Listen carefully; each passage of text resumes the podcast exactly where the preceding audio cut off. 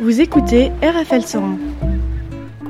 Tout de suite, le rendez-vous littéraire, notre émission consacrée à des œuvres et des auteurs qui font l'actualité littéraire du moment.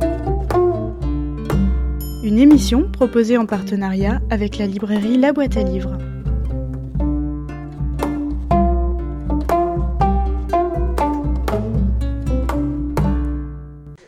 Bonsoir, je suis ravie d'être en compagnie de Gilles Leroy. Bonsoir. Bonsoir. Pour euh, son nouveau roman Le Fils errant chez Mercure de France. Gilles Leroy, vous êtes un auteur euh, prolifique, hein, Alabama Song, un prix concours en 2007. Il y a Nina Simone aussi, qu'on a beaucoup euh, programmé dans notre radio. C'était un roman de 2013. Et puis, il y a eu Le Diable emporte le Fils rebelle en 2019. Et là, Le Fils errant. Ça se passe en Beauce, dans Oui. une ferme fortifiée. Moisson 2015, au cœur de la Beauce. Et moi, ça me touche parce que je suis bosseronne et fille d'agriculteur d'une ferme. Et c'est vrai qu'on recevait des jeunes Eh oui, euh, oui. de secours populaires qui venaient aider. On, on disait qu'ils venaient respirer à l'époque. Et c'est euh, l'histoire de votre personnage, Yanis, donc un métis, qui se retrouve chez les Mopus. Hmm. Il a séjourné quelques étés. En fait, ça, ça commence par l'été, ça finit en hiver. Entre temps, il y, a- des années qui se, il y a quelques années qui s'écoulent. Mais c'est vrai qu'on commence dans la canicule et on finit dans les, dans les frimas, mais très très loin, quasiment au Canada.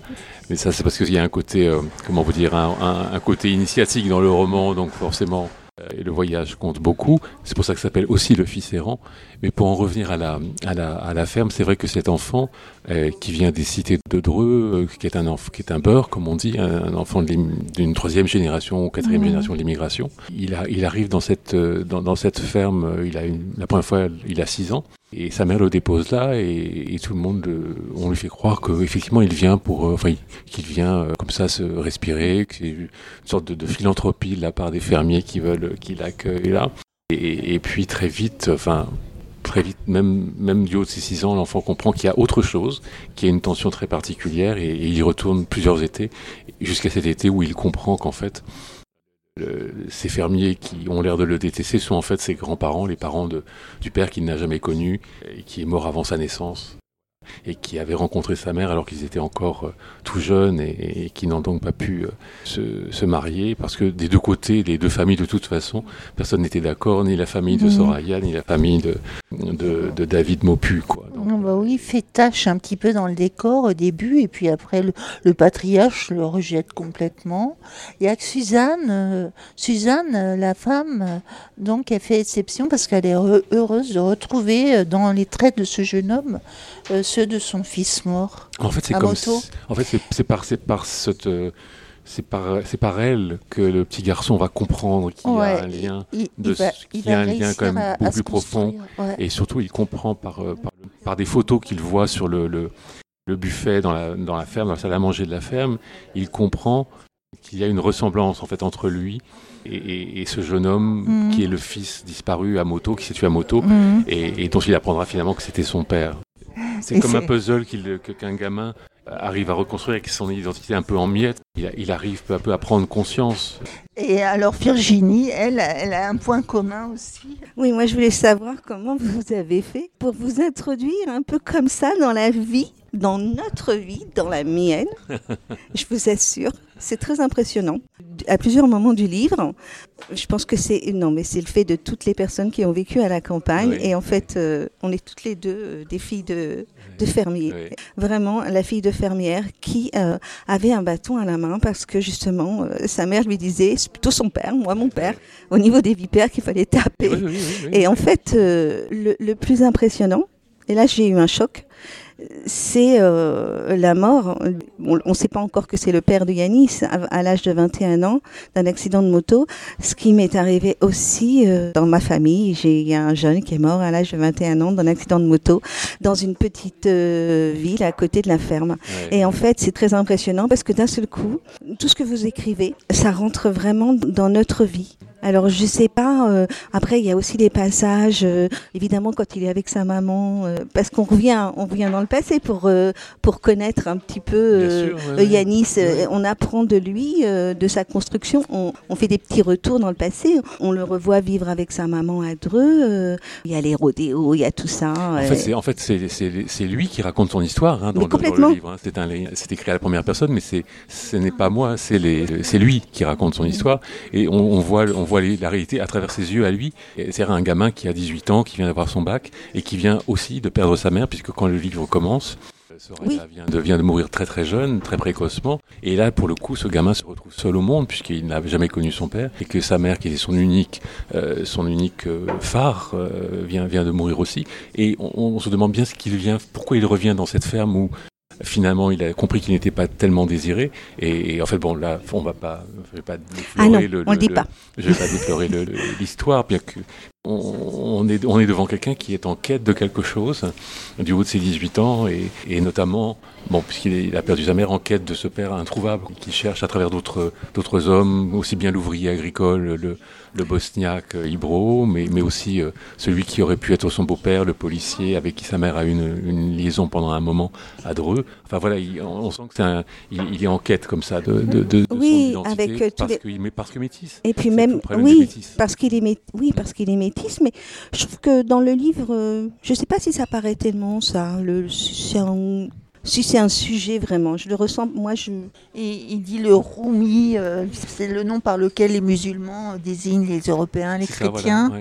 Et puis, euh, bon, alors il aime le rap metal, mais là, et puis il y en a un autre qui aime le trip le trip pop. Mais on va écouter un extrait musical, Prince, parce qu'à un moment, euh, bon, il y a un décès et Prince, donc il est fan de Prince et à un moment il dit on n'allait quand même pas euh, se lever et prendre euh, pour dance floor le marbre des morts. Donc on va écouter un extrait de Prince.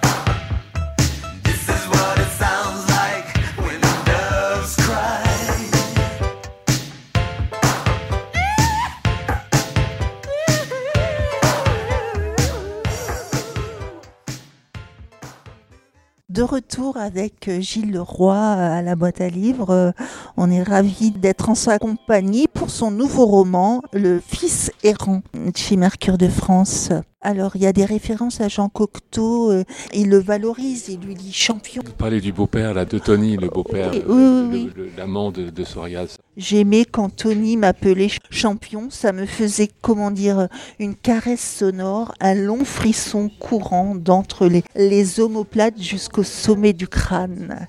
Ça, c'est une habilité de l'écriture de, Gilles Leroy, bravo. pour, revenir à ce que je disais tout à l'heure, c'est vraiment cette, euh, ce, manque de père que, que, ce gamin trimballe, en fait, qui le fait errer Là, c'est presque lacanien ce que, je, ce que je dis là, mais c'est vrai qu'il y, y, a cette idée quand même que sans, sans père, on est aussi sans repère. Et, et c'est comme ça qu'il se, vit, euh, lui, ce, ce, ce jeune Yanis. Et, mais bon, il a vécu quand même euh, faudrait pas non plus transformer l'histoire. Euh, il a, il a été bien élevé par sa mère. Ils ont vécu ensemble une sorte de relation fusionnelle mère-fils. Oui, il, il, est très heureux. C'est un élève euh, très intelligent. c'est quelqu'un qui, est, bien construit, qui est finalement. que sa mère a tout à fait bien élevé, bien défendu. Donc, mais c'est, euh, j'avais envie de, oui, de parler de ces, de ces gens qui se retrouvent comme ça m'est arrivé orphelin très très jeune, de, cette espèce de désarroi de, de commencer sa vie dans cette solitude comme ça et en ayant... Euh, bon, moi j'avais connu mon père, mais bien que j'avais eu des, relations très difficiles avec lui, mais je l'avais connu. Et, mais c'est vrai que ce, ce, côté errant de, de, l'existence est quelque chose que j'avais envie de, de, mettre en scène.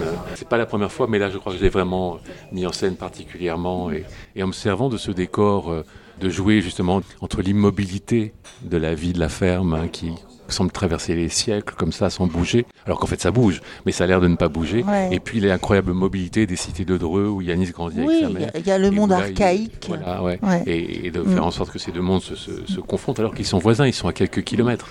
Et, et, ça c'est toujours un truc qui, qui, est fascinant dans le tissu, euh, de, dans le territoire français c'est à quel point les, grandes villes, les, villes de province, en fait, et, leurs périphéries euh, populaires sont très très proches de, la vie, de la vie rurale, beaucoup plus qu'on ne le croit, en fait. Euh, beaucoup plus qu'on le croit. Simplement, il y a comme une muraille qui est symbolique, invisible, qui est là. Des fois, il est d'humeur à massacrer le genre humain. Et en fait, euh, le genre humain, il n'y a pas de mur entre tout se confond.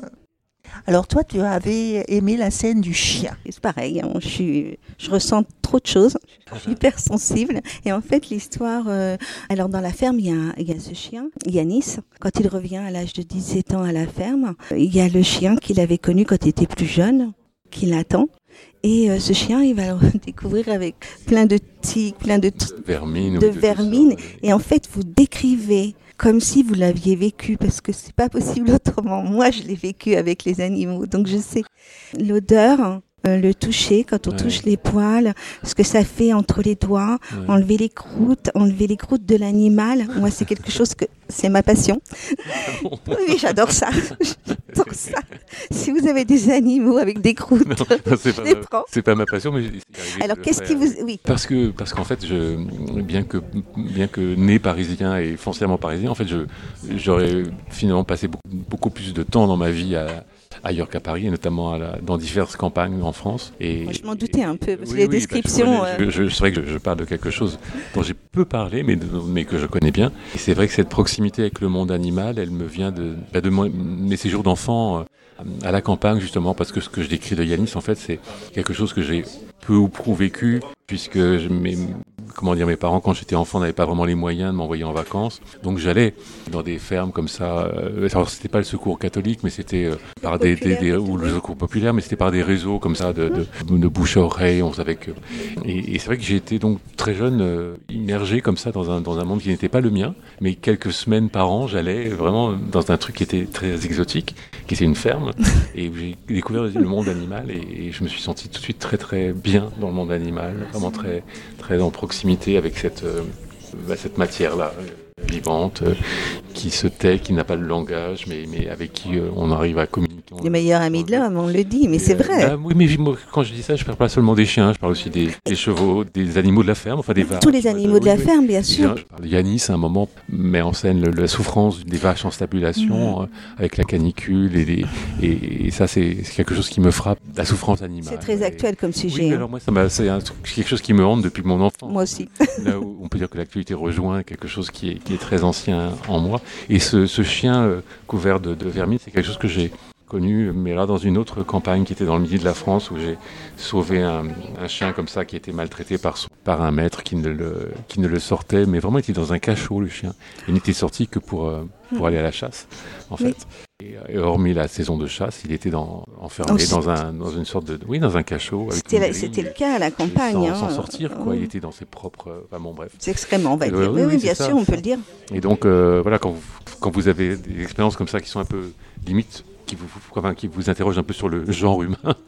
Euh, on est, vous êtes euh, ça, ça, vous marque, et donc ça ressort dans les livres, parce que euh, je crois que c'est le propre des romanciers, c'est que même quand ils s'attaquent à d'autres histoires, ce qui ressort dans, dans, dans leurs livres, c'est forcément un peu de, beaucoup de. Et pourquoi avoir choisi une ferme de Beauce?